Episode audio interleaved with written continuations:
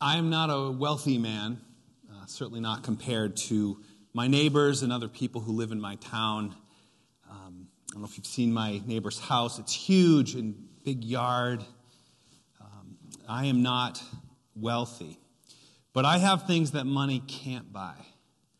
My children are healthy. My wife is a, a, huge support in my life. We've had a lot of good memories together as a family. We've had adventures together, and uh, we're very happy.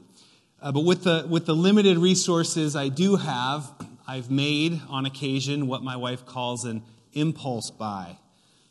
One time I bought a little ewe lamb. And uh, I, I don't know what I was thinking buying this little ewe lamb. My neighbor makes it look so easy. He's got sheep and cattle, and his flocks just keep growing and growing. And, and maybe I, you know, thought I could start a flock. And, you know, I just need one lamb. Or as my wife said, you actually need two to, to start the flock. But you can't have two unless you buy the first one. And, and uh, when I got to the market, the only one I could afford was the tiniest little ewe lamb. Uh, she was never going to lamb herself. We could tell right away. Um, she wasn't going to give us milk. Uh, there was, even if I could afford a little ram lamb, which I can't, uh, she was, um, it was clear looking at her that uh, her, her future wasn't so bright. But at least we could have one feast. We, don't eat a lot of meat. You see, we're very poor.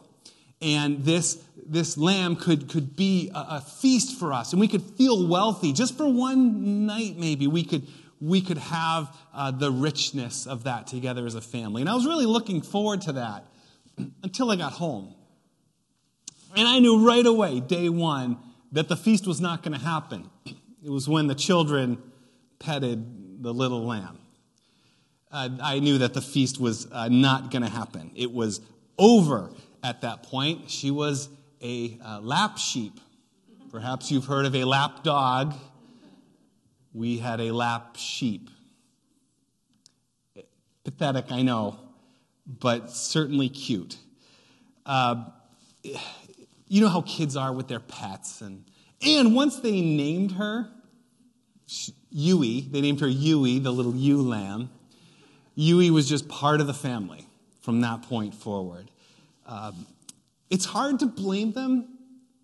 She's so adorable and so tiny and frail and um, so soft and cuddly. And it's not that she doesn't get into any trouble. She wanders off into the neighbor's yard. He hates that. My neighbor, as many animals as he has, they're all in the upper field, far away from his house. He doesn't want to see them, he doesn't want to smell them. He wants nothing to do with animals close to his house. So he chases her off, and that really upsets my neighbor. And one time she chewed up my best pair of sandals. I tried to get angry, but she looked at me with her little lamb eyes. And there was, there was it was hopeless. I don't even I don't even rebuke the children when they feed her people food off the table. I just kind of pretend not to notice. I think that little lamb sometimes ate better than I did. I'm not even sure I was the sort of running the house anymore uh, once the the uh, Yui, the lamb, was in in the house, and I would I would pretend at least to get angry when she was up on the furniture sitting in my chair. Yeah, that wasn't good. But don't, don't tell my children. But at nighttime, she'd jump up onto the bed, and I, I wouldn't kick her off the bed because she'd curl up next to us. And I don't know if you've ever had a heated blanket, but a sheep is like having a heated pillow lying there. And on a cold night or on a cold day like today, having a heated sheep, not a bad thing. So cute. Well, one night there was a, a sound outside. It kind of startled us awake, and Yui woke up, and I woke up, and we, we looked out the window, and it was a visitor. There was a traveler visiting my neighbor's house. And my neighbor, he's so famous or popular. I don't know. He always has visitors coming and going. Nobody ever visits our little house. But he's got visitors coming, but not usually in the middle of the night like this, which is really unfortunate for my neighbor. I actually felt bad for him for once because it's our custom that if you visit somebody that they prepare a meal for you regardless of the hour and there in the middle of the night i knew that he was going to have to provide hospitality for this traveler i was grateful that night to be able to just roll over cover up and go back to sleep but that night i didn't notice but yui got out the door the kids again they left the door unlatched i tell them shut the door I know the lamb's inside, but it's not a barn. But they leave the door unlatched. Yui goes outside. She's very curious. She went over to see what was happening, I'm sure. And my wealthy neighbor with all his cattle and all his sheep, he couldn't uh, bother himself to go up to his upper fields to get one of his sheep. He, could, he, was, he w- was so lazy, he wouldn't even wake up one of his servants to go and, and get a sheep. Instead, he picked up Yui. She loves to be picked up. She's not afraid of people. She loves to be held and petted. But instead of petting her, he slit her throat and he fed her to his guests.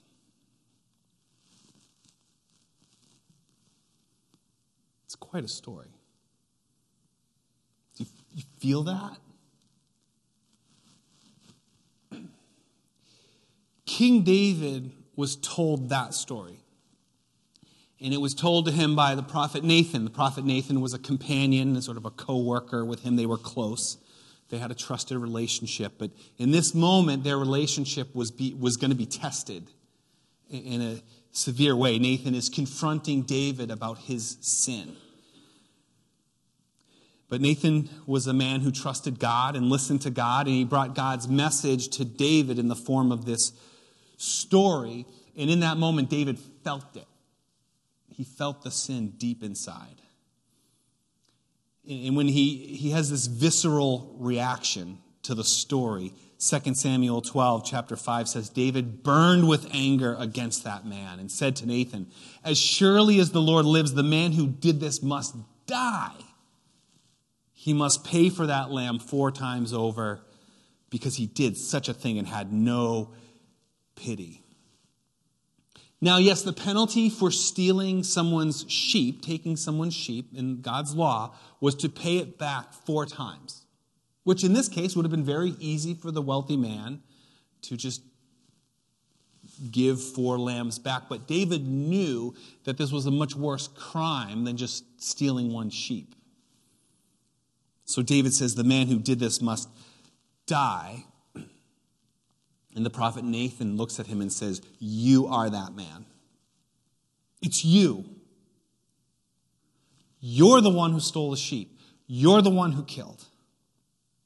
See, David is being confronted about a sin that he had committed, and in that very moment, and in his anger, in, in this, this, all this emotion that the story is, is digging up in David, he realizes his sin.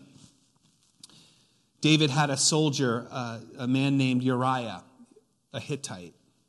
And Uriah was a, a good soldier. He was loyal to David. He was with David in the good times and in the bad times. And when David was on the run, Uriah was there with him. And he was listed as one of David's mighty men, one of his faithful followers, a loyal servant.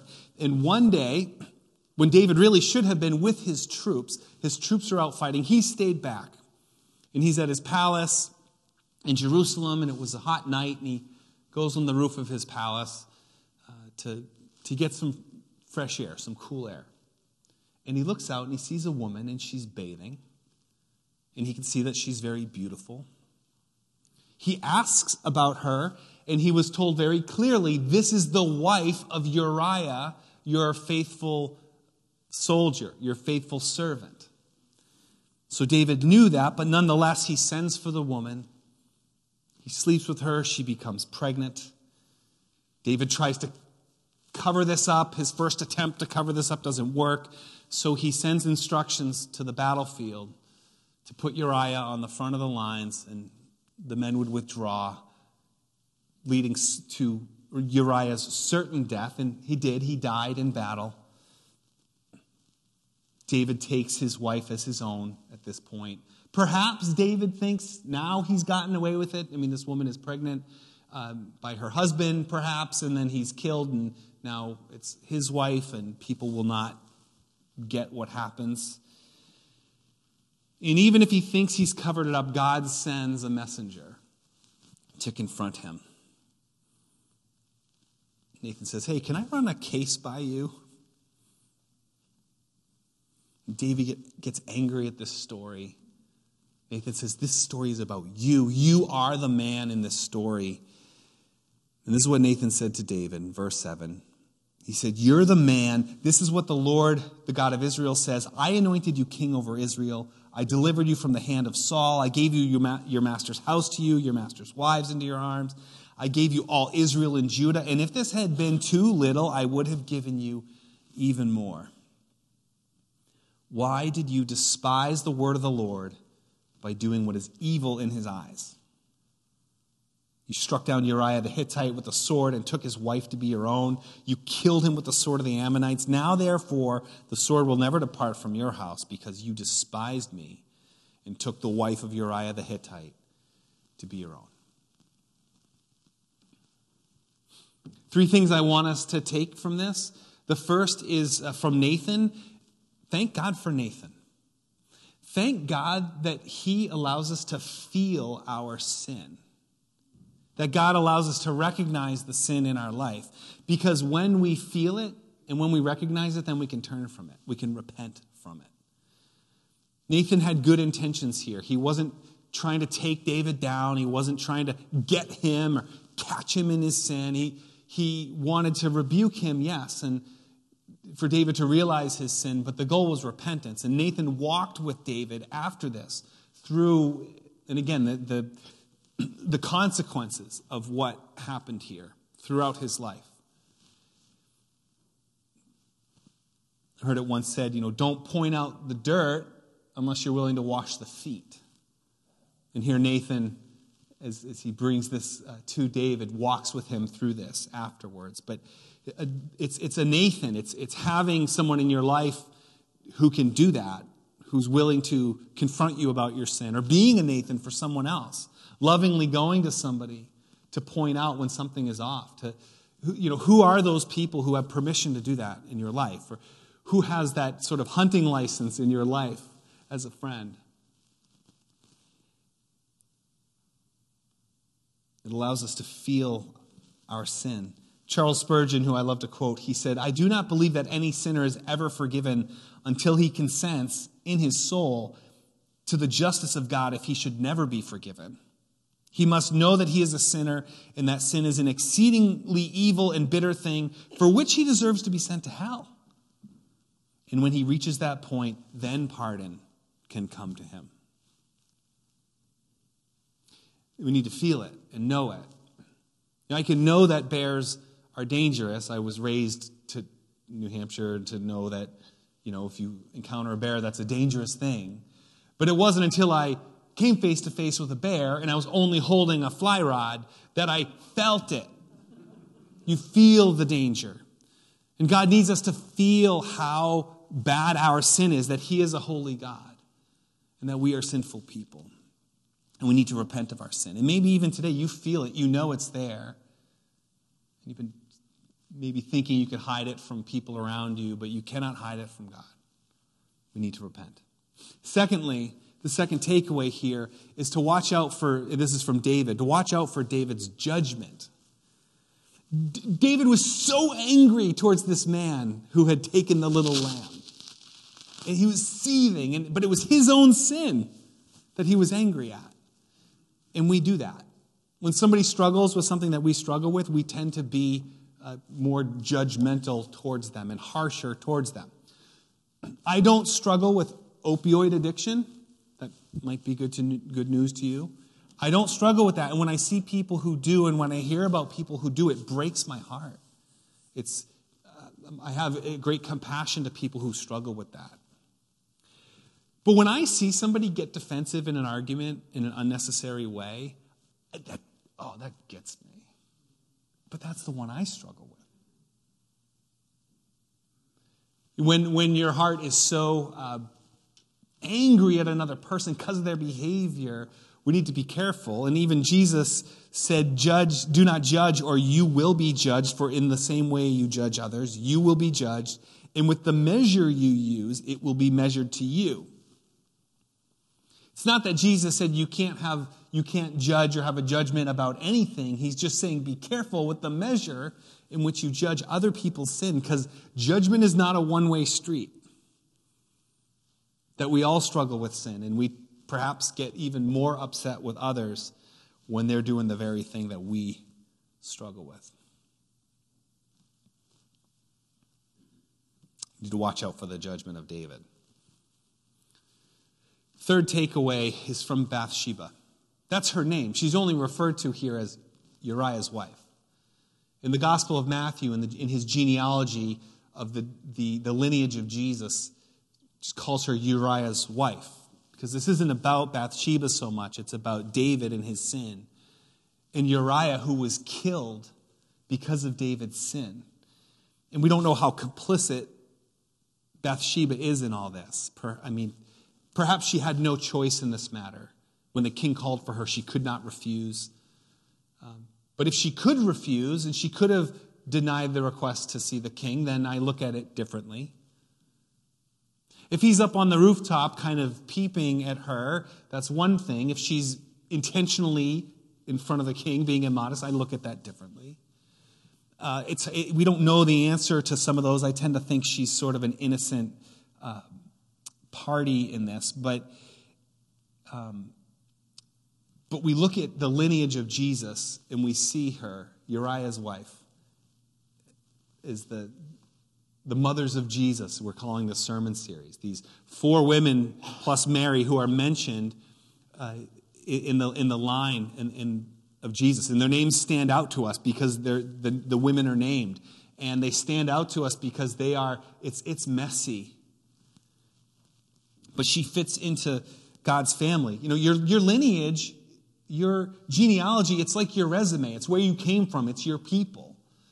And if there's embarrassing things or things that are odd, you want to hide them and put them away. But the Bible doesn't shy away from this. Matthew goes out of his way to say, oh, by the way, Solomon, a very famous king, was born to David by Uriah's wife. There's a messiness to all of this. And for us, what you feel, the, the messiness of your life, the things that you that uh, your neighbors have that you wish you had, or somebody else's life that you wish your life was more like theirs. When you drill down into those lives, you're going to see messiness and you're going to see sin and brokenness. We see it in all of Jesus's ancestors. We see it in other people's lives. And when we drill down into our own lives, there's the messiness and the brokenness and the sin.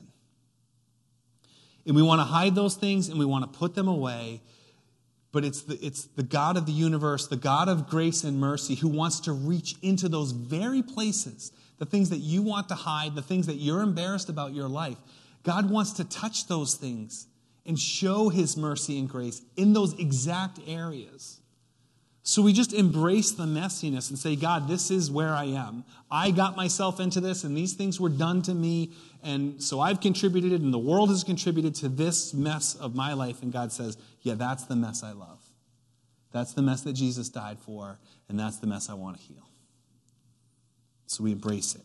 Jesus came to bring light into darkness as we put our faith in Him. All the messiness of your life, of this year, all the messiness of the isolation and the troubles and the uh, financial issues and all of that, this is where God wants to touch and to heal. And He's doing His thing, and we can put our faith in Him. Let's pray.